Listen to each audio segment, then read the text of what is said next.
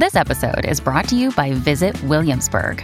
In Williamsburg, Virginia, there's never too much of a good thing. Whether you're a foodie, a golfer, a history buff, a shopaholic, an outdoor enthusiast, or a thrill seeker, you'll find what you came for here and more. So ask yourself, what is it you want? Discover Williamsburg and plan your trip at visitwilliamsburg.com.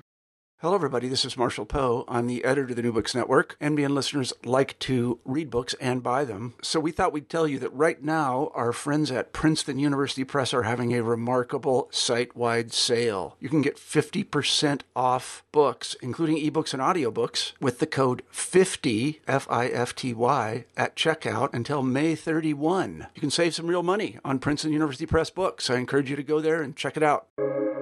Welcome to the New Books Network.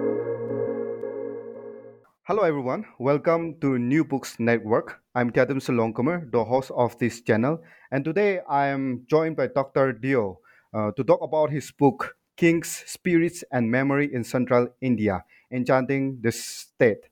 Um, so coming to this book, I think this book is a very interesting work on the uh, anthropological history uh, of what the author has worked on. And I think this is a very substantial work as to understanding the tribal societies, especially in the Indian context. And I think this is where the value of these uh, books comes into, where the, the uh, historians and people from other disciplines can really glean from this book. And I think for me personally, also, this book has really uh, been interesting in the sense of how the narration has been brought out from the uh, author's perspective, but also at the same time, the author's um, entanglement with the society and the community itself. So I think uh, to the readers, I think this will be also a very interesting work in the sense of how the author has an history and uh, brings up with all of this uh, narration and the narrative that has uh, happened in the society that uh, the author is working on. So, uh, without much ado, let me just straight away go to the author himself, Dr. Deo, and um, talk to him.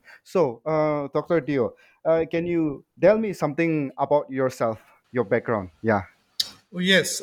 so, I teach at St. Stephen's College. I did my early degrees in history from St. Stephen's and Delhi University, and uh, later on a PhD from Emory University in Atlanta in the United States. And uh, I have been teaching in St. Stephen's since about 1995, with sort of brief breaks in between for my PhD and other academic assignments, one of uh, which was also a fellowship at the Indian Institute of Advanced Study in Shimla. And uh, I come from the princely family, the former princely family of Kanker in central India, uh, whose history it is that I have presented in this book. Hmm. Ah, that's quite interesting. So you come from, as you have said, you uh, talk about, about where you come from. You came from the princely state, and as you have talked about that, you came from there, and you are part of the community. So um, this project of the book uh, how did it come about? I'm sure you are part of it, so it has something to do with it, of your personal history and memory of it, and also at the same time uh, coming along with your academic background as a historian and your academic uh, endeavor inside. So, what is the background of the this work? So, I would think that there were two kinds of backgrounds. One background is in my personal situation, and uh, the other background is, of course, in uh, the kind of work that is being done in history and other disciplines in relation to tribal peoples and state formations. And these are, of course, as you will see, very connected in my case.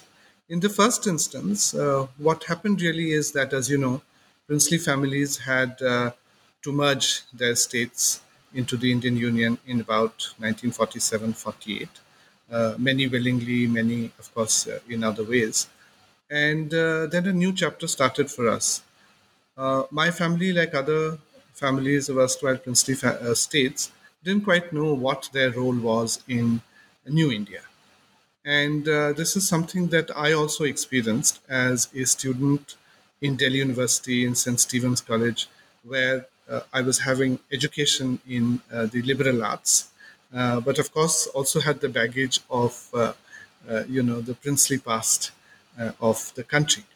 And so when one looked at what one could do as a historian, one was, of course, extremely sort of uh, empathetic to efforts in history and other related social sciences and humanities project to write about the marginalized.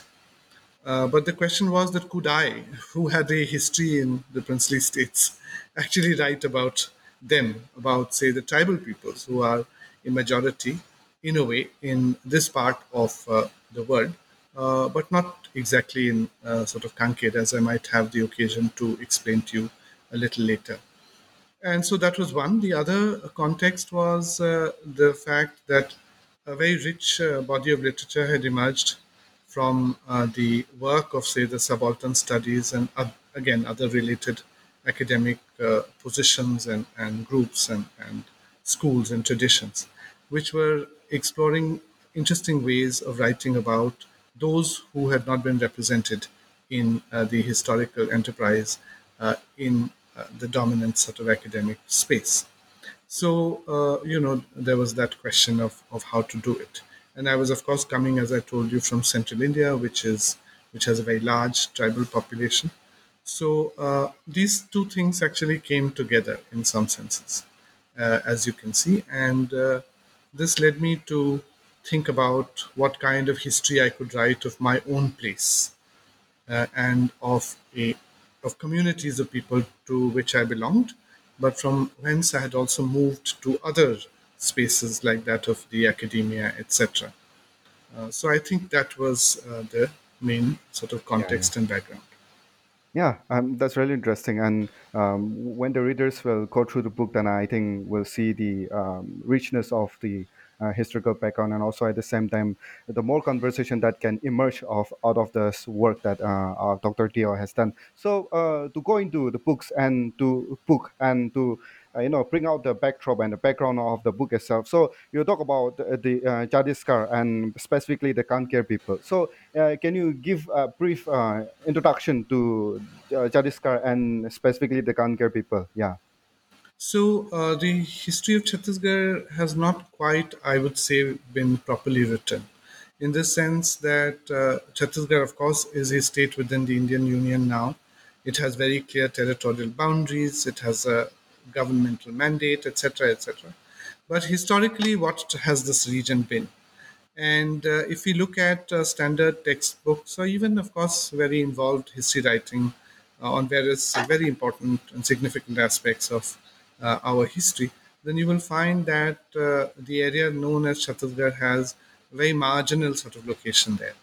It is mostly the history of North India, like, of course, you know, in the case of Northeast also, which masquerades as the history of Chhattisgarh.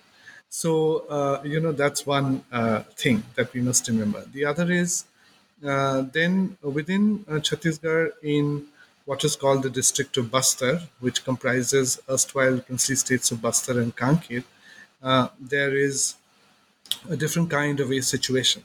Uh, as you know, there's been uh, conflict, armed conflict, in fact, uh, for some time now.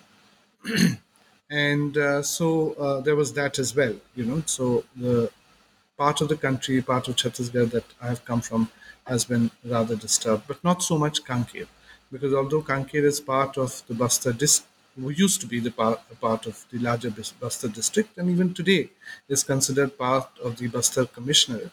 Kanker has its own separate history, and it is connected to Bastar, but also somewhat different from it. Usually, Chhattisgarh has been seen from the lens of Bastar. Uh, tribal histories in central India also often find a certain focus only through the history of Bastar. The history of Bastar, though connected, as I told you, to other places, is also different in its own way and has been, I think, stereotyped uh, to become a certain kind of history of the tribal peoples of central India, of Chhattisgarh. And what I wanted to go to is a place like Kanker, which is actually very nondescript because it doesn't quite attract the attention of the state uh, and of the powers that be. Uh, it, it doesn't have too many resources, let me put it straight away and uh, so you know it has been uh, really in the margins of the margin actually you know in some senses. Uh, because it doesn't even quite fit the definition of a proper margin. You can't really write a proper history subaltern history of chhattisgarh because the Chattis, uh, sorry uh, of Kanker because Kanker has what I would call mixed tribe caste populations. If you look at the uh, territory of the erstwhile princely states, then the tribals do not, so-called tribal peoples don't have a majority. But what I'm saying is that these are not tribal societies and uh, societies of what are today called other backward castes. These were mixed societies uh, that have their own definition of themselves. Uh, in this case, I have come across one definition and one description, self description, that is used very often, which is called Bhumkal, uh, which means the people of the land, which I think is a very capacious sort of definition. So I think, in terms of tribal histories and the histories of marginalized, also, there is probably some uh, learning to be done here about how we must not fetishize, uh, you know, the subaltern. Yeah, yeah. Um, that's uh, that's really true. Uh, so coming to the first chapter, as you have talked about the uh, you know the king as I, and I think that is a very interesting chapter to me because you also localize yourself in the community, and also at the same time you describe your initial reluctance to be part of the ritualistic aspect, but also at the same time you had to come back and all, all of the stories that goes into uh, that, that was i mean for the readers i think that'll be really uh, interesting to see the dynamics of um, the author being uh, there and then the you know the reluctance and all of those aspects. So coming to that aspect right uh, you talk about the angadeo the ancestral spirit. And you know its relation to certain Hindu festivals and rituals also. So, uh, um, so what, what, what, what is this uh, Angadeo, and you know how do we how do we understand it? And you know, ritualistically, uh, I mean, I've seen the picture of the uh, that uh, thing that you have put up, and I, I, think that was quite fascinating to me actually. The that thing made with wood, and you know, all, all of this that depiction of this very deity. So I think that that was something quite interesting. So can you elaborate more on this uh, Angadeo? Yeah. Yeah, there are many aspects to that. One is, of course, the term Angadev is usually used to refer to the highest kind of ancestral deity among these communities of the Bhumkal that I study.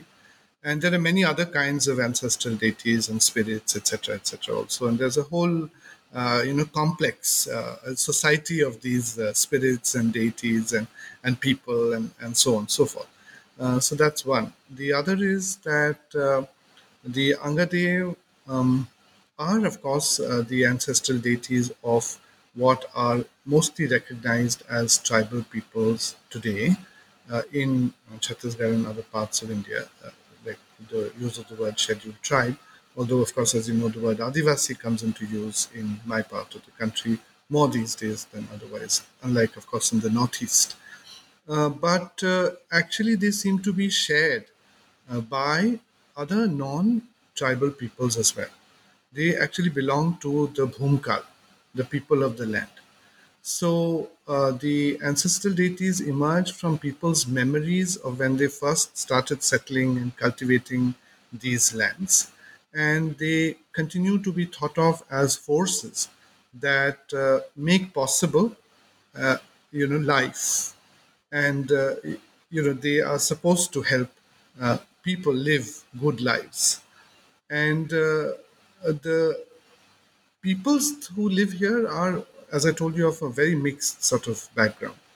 And uh, as uh, people began to settle down of different ilks, of different uh, groups and categories, what we call categories today, etc., etc., they all merged their own ancestors into these ancestors, including the ancestor of the king, who I uh, have said might actually be part of these communities, even if uh, the king was not part of these communities. Eventually, the system worked in such a way, and the people's sense of living in the same land and making their own destinies in the same land was such that the merging of the ancestors of various kinds of people uh, became uh, a very normal sort of uh, routine, a rhythm. And there are all kinds of uh, ancestors that actually coexist within the rather omnibus sort of category at the highest level of the Angadev. Even as the Angadev, it can also be traced back to particular so-called tribal groups. So the Angadev has the ability to extend its scope and of course, uh, you know, return to its roots, as it were, in such a way that roots themselves become very extensive.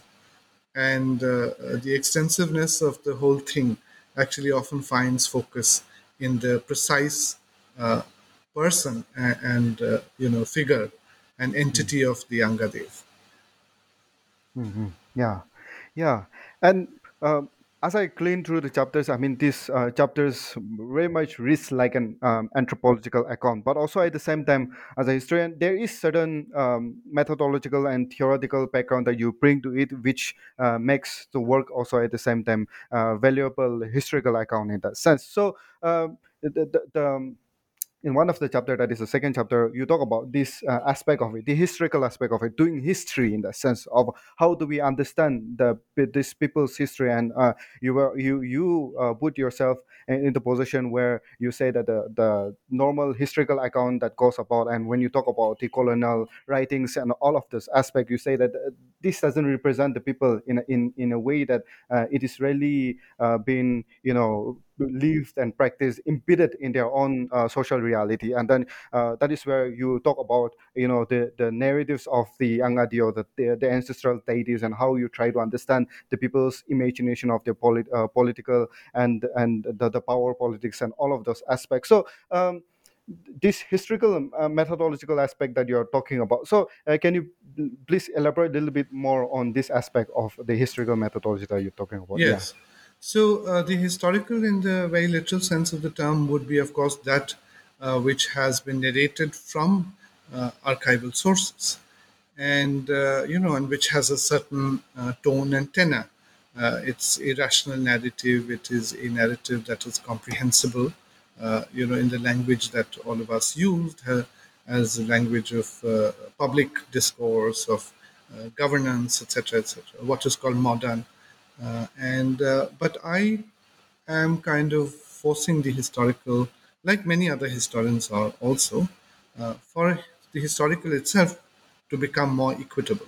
We are forcing it out into a terrain where uh, it is about the past and not necessarily about only a certain kind of past, not only the archival past, but also the memorial past, you know, the mythical past, uh, and so on and so forth.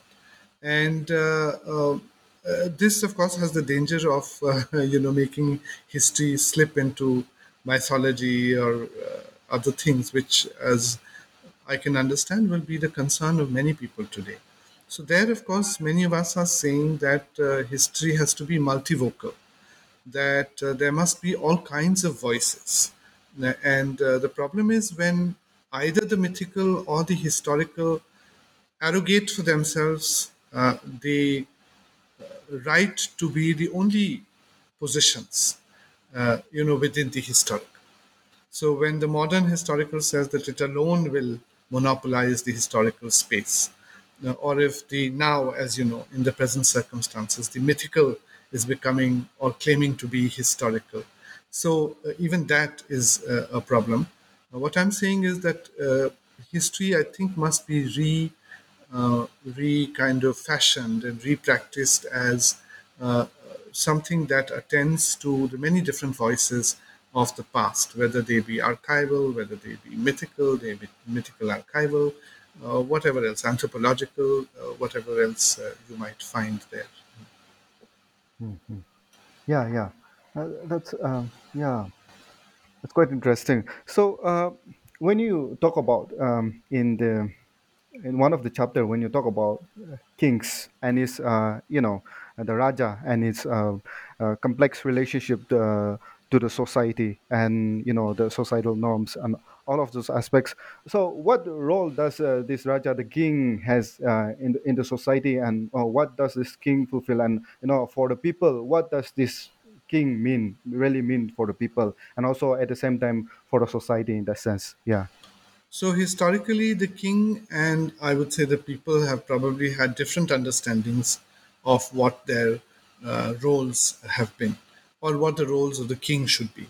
Um, in the king's own statement, which is the annual administrative reports of the Kanker princely state, uh, you will find that the king uh, again sort of uh, decides to claim for himself the power of a ruler who actively rules a people who then accept this rule rather passively.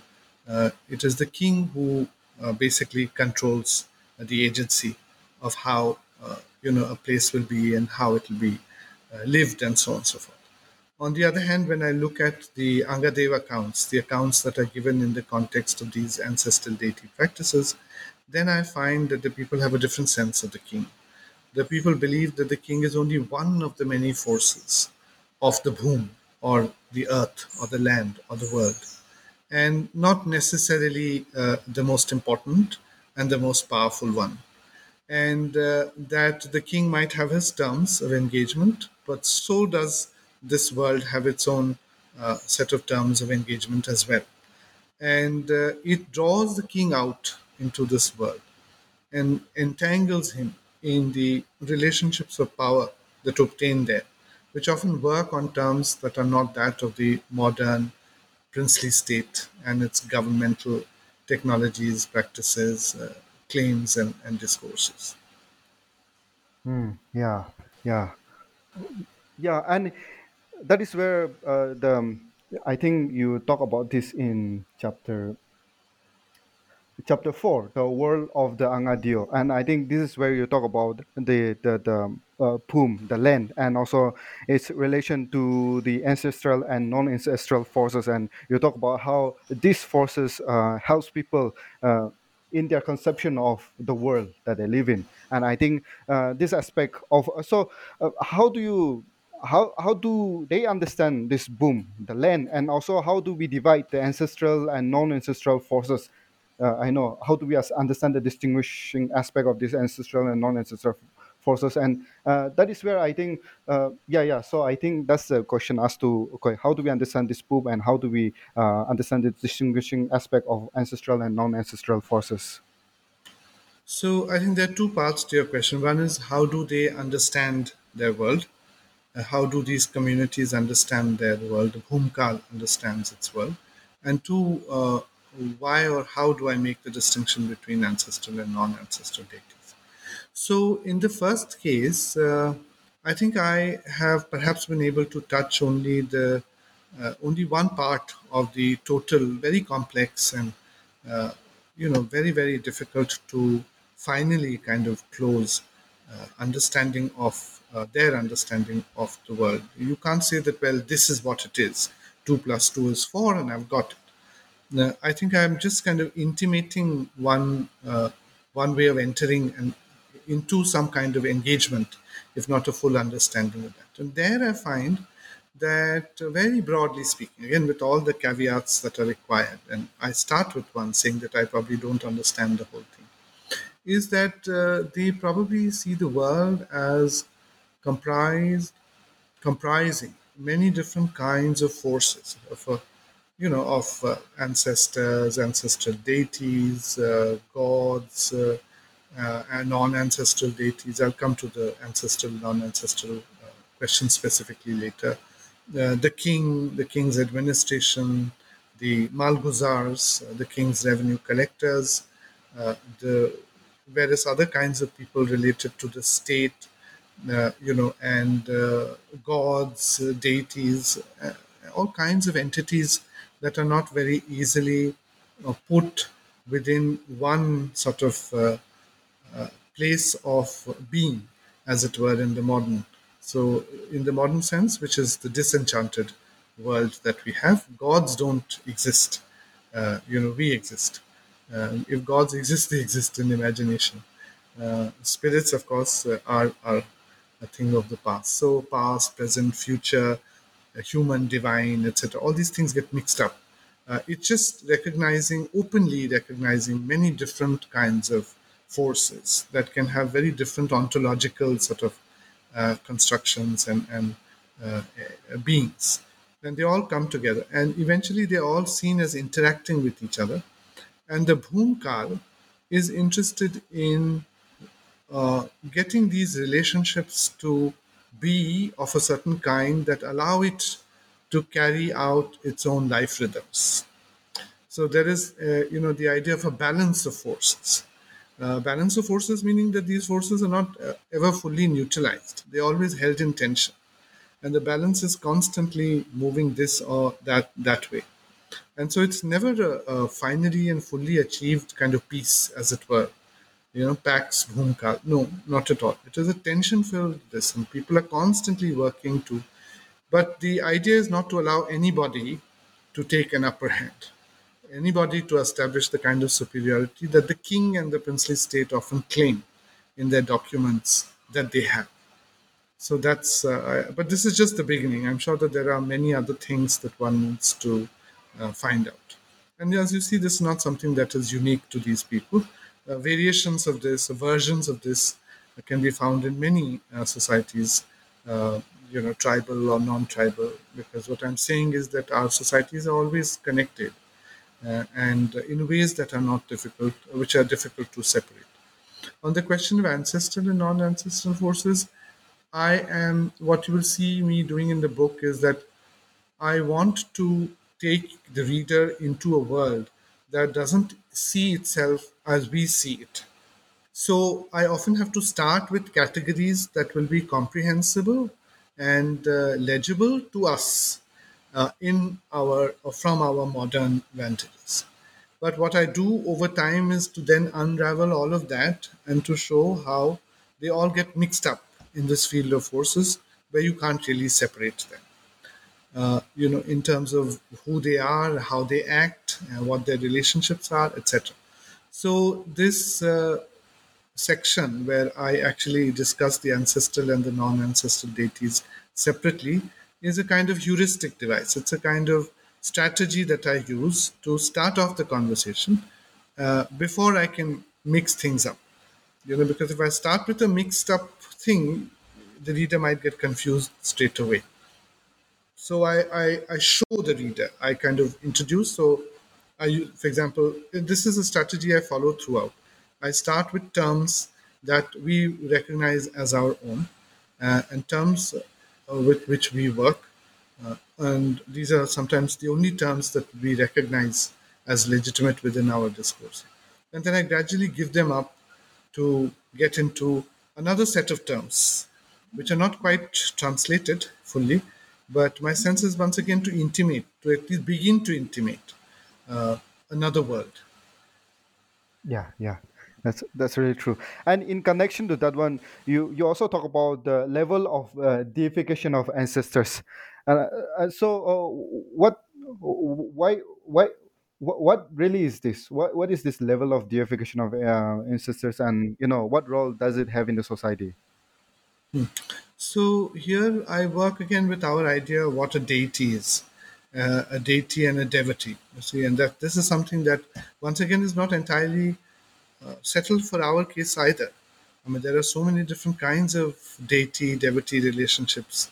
For example, if you look at what comes to mind, obviously to a historian, the case of the Sufis and the Bhaktas of the uh, 14th and the 15th centuries, then you will see that there are so many different paths to uh, to this phenomenon, uh, to uh, devotion. So, deity and devotee can often be or mean many different things for many different peoples and traditions, even within what we understand and, and you know accept our, as our own world. So uh, I'm kind of pushing that a little further, and I'm saying that uh, again, starting with the idea of deity and de- devotee, and so I use the word deity. I show you how this relationship and many other aspects that don't always make the application of the term deity a kind of valid exercise. Yeah, yeah. I, think that kind of uh, distinction and uh, you know the narrative that you brought out is something which is uh, very very valuable that can be really uh, seen in in your work. So uh, coming to uh, the um, last chapter where you talk about this is the citadel of the Raja, the king, and that is where you talk about the um, 12 villages, cause of the 12 villages, and the very uh, functioning of the king in the sense of uh, its sovereignty, and also where you talk about uh, that is where you talk about the political imagination of the people uh, in that sense. So, so um, uh, how, how does this, um, this the citadel of the Raja and then the uh, in in its relation to the people, the villages, and its political ima- imagination work out? So uh, the citadel, as we would understand it conventionally, would be uh, the most powerful space, uh, you know, uh, uh, site of the exercise of power. It is uh, the symbol of power. It is the place where the uh, the executive resides. It is uh, the font of power. It is where power is concentrated and collected, contained, uh, and then applied from. So it is, in all senses, the uh, the reality and the symbol of the uh, the state or the king's power, the citadel. Uh, and here, the citadel is, you know, Kanker, and in Kanker specifically, there is a hill called the Garhia Pahar, which uh, means uh, the hill fort. Or, uh, you know, if you want to read it uh, in a different way, uh, fort on the hill. And, uh, you know, this is where I think the most brutal sort of, you know, example of the king's power uh, is uh, remembered. And that is that there is a point, the highest point on the hill, from where it is said uh, the criminals of the kingdom would be hanged after they had been sentenced to death. Full view of the public. So the hill towers over the town, so you can see it from everywhere. So you can imagine, uh, you know, that it was meant to uh, send uh, a message to everyone that the power of the king of the state had to be recognized uh, you know, in all ways and uh, in at all times. Now, when I spoke to uh, the people, you know, who live in and around and manage many shrines within the Hill Fort Palace complex, um, it is one of the few extant uh, forts. Extant in the ruins of it are, there of uh, in Chhattisgarh. So Chhattisgarh is supposed to be uh, in you know, local understanding a place historically of 36 forts, Chhattis, 36 Gar. But we haven't really been able to find 36 uh. But this is one of the Gars that uh, has been found. If it was ever part of that imagination of 36 Gars, it might not have been. But so when we when I spoke to the people responsible for this hill and the hill fort and the shines, etc., located there, then they gave a different sense of this place. They said that this place was full of a large number of forces ancestral, non ancestral, deities, uh, non deities, uh, you know, forces that bring good, forces that bring bad, uh, so beneficent and maleficent forces. And uh, that uh, the king actually has access to the place only if the king sacrifices a goat on each step of the many steps that lead up to the top. So, in a way, uh, they make it virtually impossible for the king ever to be able to climb uh, to what the king claims to be the font of his power.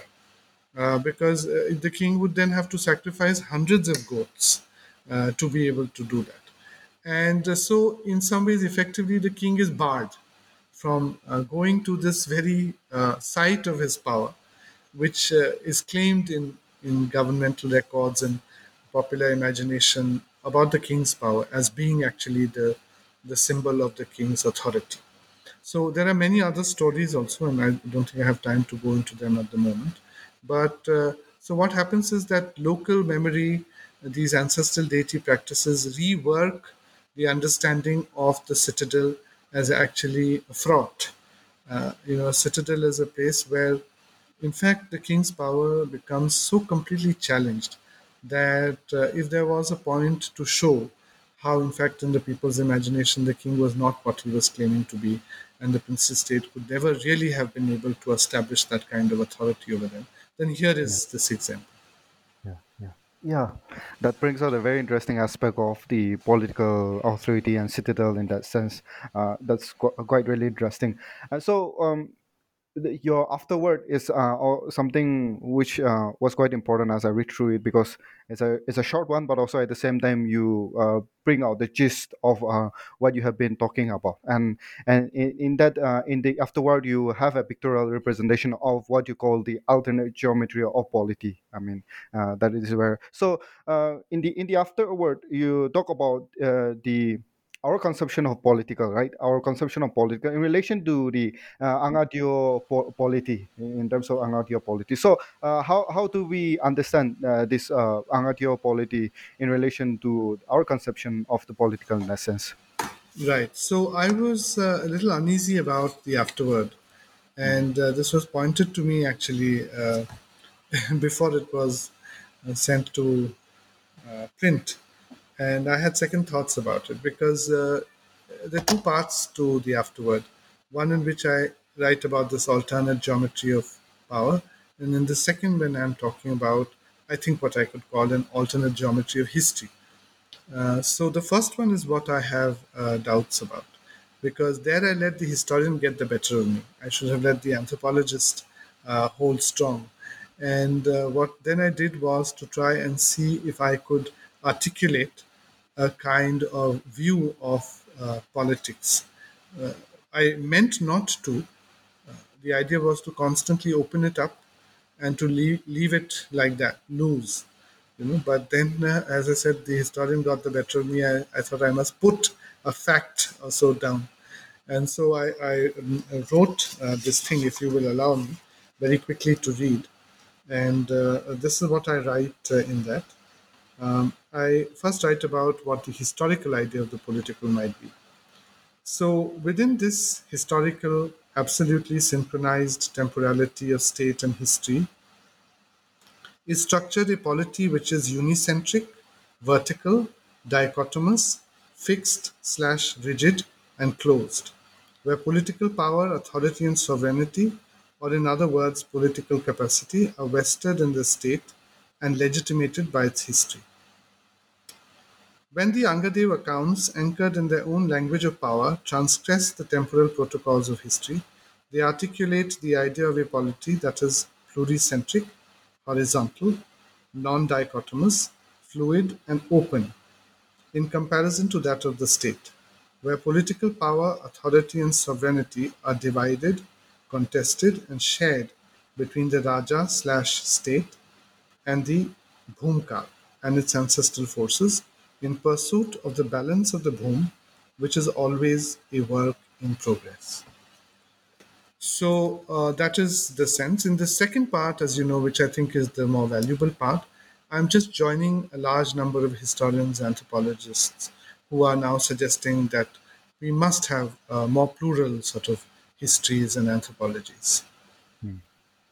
Yeah, yeah, uh, uh, uh, yeah. I think in that sense, the first part is also very valuable in the sense of how you bring out the uh, sharing of the political space uh, with the different, uh, you know, aspects of the society. And I think uh, that aspect, and I, yeah, that can be something which can be worked upon and deep talked and debated upon. And I know, I think, yeah, that's something Yeah. which is very, very. So, if I may just uh, in, uh, say something more here, I was inspired to do this by a set of writings on the princely states of Orissa by uh, mm, sort of uh, scholars, uh, I think uh, coming mainly from the Hermann Kulke kind of background, and uh, who have worked on many small princely states in Orissa, and also some works on the histories of the Himalayan states.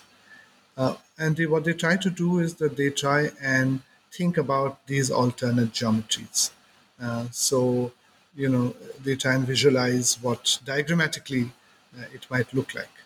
And uh, so I think I I like that very much.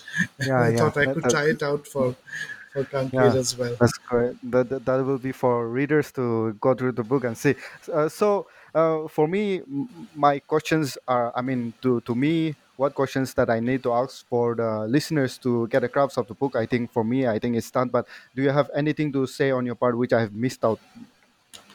Uh, well, you, know, I have uh, been giving these book talks at uh, very good places where friends and colleagues, scholars, etc., have uh, kindly invited me to share uh, my understanding of the book and to present it before them. So there are a large number of uh, talks now that are available where uh, you might also be able to see me and uh, you know you can have a look at uh, them in my public profile so they might help you with some more aspects of the book but I would invite you to uh, go and have a look at the book itself because it reads at many level. It reads like a memoir. Uh, you know, it is about uh, me, about uh, dilemmas that uh, people face in situations like mine, which I think is everybody's situation. We are all between different worlds. So, how do we mm, navigate the pulls and pressures of these imperatives of these different worlds? So, that's uh, one. The other, of course, as I said, it is about the history of tribal peoples. And what I'm asking is for uh, us not to uh, always uh, sort of work with this category of tribal or Adivasi as closed sort of uh, categories. That you know, we are all communities that live in a mixed and interconnected ways, and uh, I think the reason for the alterity of uh, these communities in our present time, uh, the first reason I think is our othering of these communities as something else uh, so there are differences, of course, between societies and societies, but these differences, I think, are irreducible. You can't say that this is where a tribe ends and this is where a caste begins, or this is where the Gond tribe ends and the you know the other tribes begin, and so on and so forth. That uh, it's important for us to understand that we have had mixed and shared des- destinies, and uh, you know that I think is uh, what is fundamental into looking at questions of belonging, of identity, etc. Because otherwise, we will just fall into, I think, the lens or the analytic with which uh, colonialism sort of worked us over, which is that they fixed identities in a way that I think had never been fixed before. And uh, now we are taking these uh, very seriously. And uh, what this can lead to, I think, is only division. And so it's important for us to, of course, understand our differences, uh, but also understand our commonalities. Yeah, yeah, that's very true. I mean, uh, for me personally, also uh, among the people that I'm working, I think your work uh, will be very valuable uh, for me personally, also because of the kind of uh, people and the debates that you bring about in terms of trying to understand history, but also at the same time the historical imagination of the people. Because among the people that I'm studying, also there are different communities who think about history in a different way. So I think uh, this work will also be very valuable for me personally, and I think th- thank you for if I may, if I may, just one last. Uh, sure, sure. Can you tell me a little about your uh, work so that you know we can put it in conversation for the listeners also? Uh, yeah, so so I, am working um, uh, in Northeast in one of the state called Nagaland, uh, uh, among the Nagas, uh, specifically the Ao community. So I'm looking at religious syncretism. So before um, they had animism, and then the Christianity came about, and a little bit more than a century ago christianity came and then you know they got converted. And i think uh, that is where i'm uh, trying to understand the very syncretic aspect of uh, their uh, re- religion in terms of uh, its relation to the social cultural aspect but also at the same time the institutional the political aspect of it. Yeah. And how if i may ask how far has your thesis developed and are you about to complete it? And when will we have the pleasure to to read it yeah uh, i'm i'm yeah i'll be completing it by next year. So let's see. I've done all my fieldwork everything. So uh, theoretical aspect uh, writing everything is going on now. Uh, yeah so i'm planning yeah i'm sure it'll be a very uh, important uh, work and there'll be a lot to learn from it. I look forward to it very much. Thank you. Thank you so much yeah. So um, um, if anyone wants to reach out to you regarding your work or anything else how can they reach out to you so uh, they could write to me at uh, my email ID, which is available on the website of uh, St. Stephen's College. Uh, in case uh, you know you want me to spell it out, it is A P D at St. Stephen's, written without any marks. S T S T E P H E N S dot edu. So please write to me there. I would love to uh, you know hear from you and uh, there's a profile in academia uh, ac- academ- academia.edu i think. There's also one in linkedin. There's one on facebook. So please use any of these channels to communicate with me and i would love to hear uh, about what you have to say about my work. Yeah, we have been wanting to have this conversation for so long, and uh, you know, at, at the end we could uh, make make it. And uh, so I, I know you have been with COVID and all those um, institutional regulations, whatever. You have been busy with the family and with the institutional work, a lot of things. So, any interesting project uh, coming ahead of you that you are involved in? Yes, Yeah. um, it's been a difficult time for everyone, and I, uh, you know, I really understand how, what people must be going through, and I hope that everyone gets the strength to be able to cope in whatever way with these difficulties that have suddenly come upon us. And I'm grateful that you did not give up hope despite my delays. Uh, so uh, many thanks to you. About my new work, so there are several projects uh, on the annual. One, of course, is to uh, do some more history uh, in Chhattisgarh. And uh, Chhattisgarh, as you know, is a new state, and as I pointed out before, you know, it is in the English language. We don't have good works on Chhattisgarh. Uh, whatever there is uh, done by local historians, very valuable, uh, but unfortunately, it follows very much the pattern of the uh, center. You know, so I think that not that I want to write a special, unique, sort of ethnocentric history of Chhattisgarh, not that at all. In fact, if anything, the idea will be to open the idea of Chhattisgarh itself to a lot of explorations. So I want to look at the. There were 14 princely states in Chhattisgarh. Bastar has been, as I told you, studied a lot, and often it stands in, it stands in for uh, many things, for Chhattisgarh, for tribal people, etc. So I want to look at the other princely states. Kanker now there is a work by me, but there were 12 other princely states, and they comprise very large area of central India.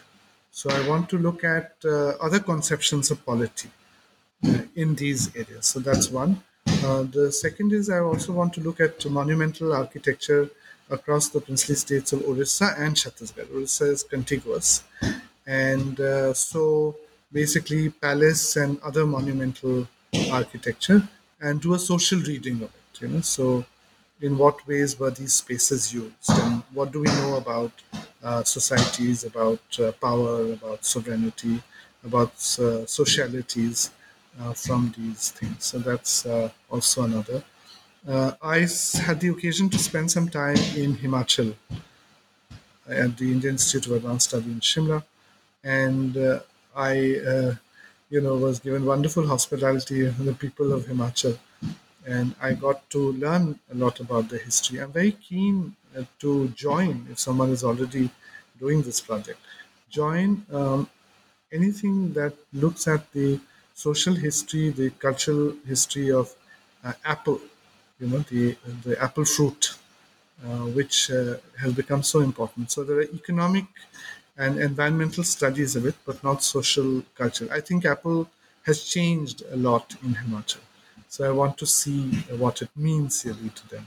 So these are some ideas in my mind. Yeah, uh, that's a really interesting work that you'll be doing ahead, and also, yeah, uh, it'll be really good. And for the uh, upcoming scholars, also a very, uh, you know, interesting area to look upon. Yeah, and thank you, Dr. Deo, for being here in New Books Network and sharing your thoughts on your work. And I'm sure the listeners will really glean a lot from the book uh, as they go through it. Thank you so much. Yeah. Thank you so much. Thank you.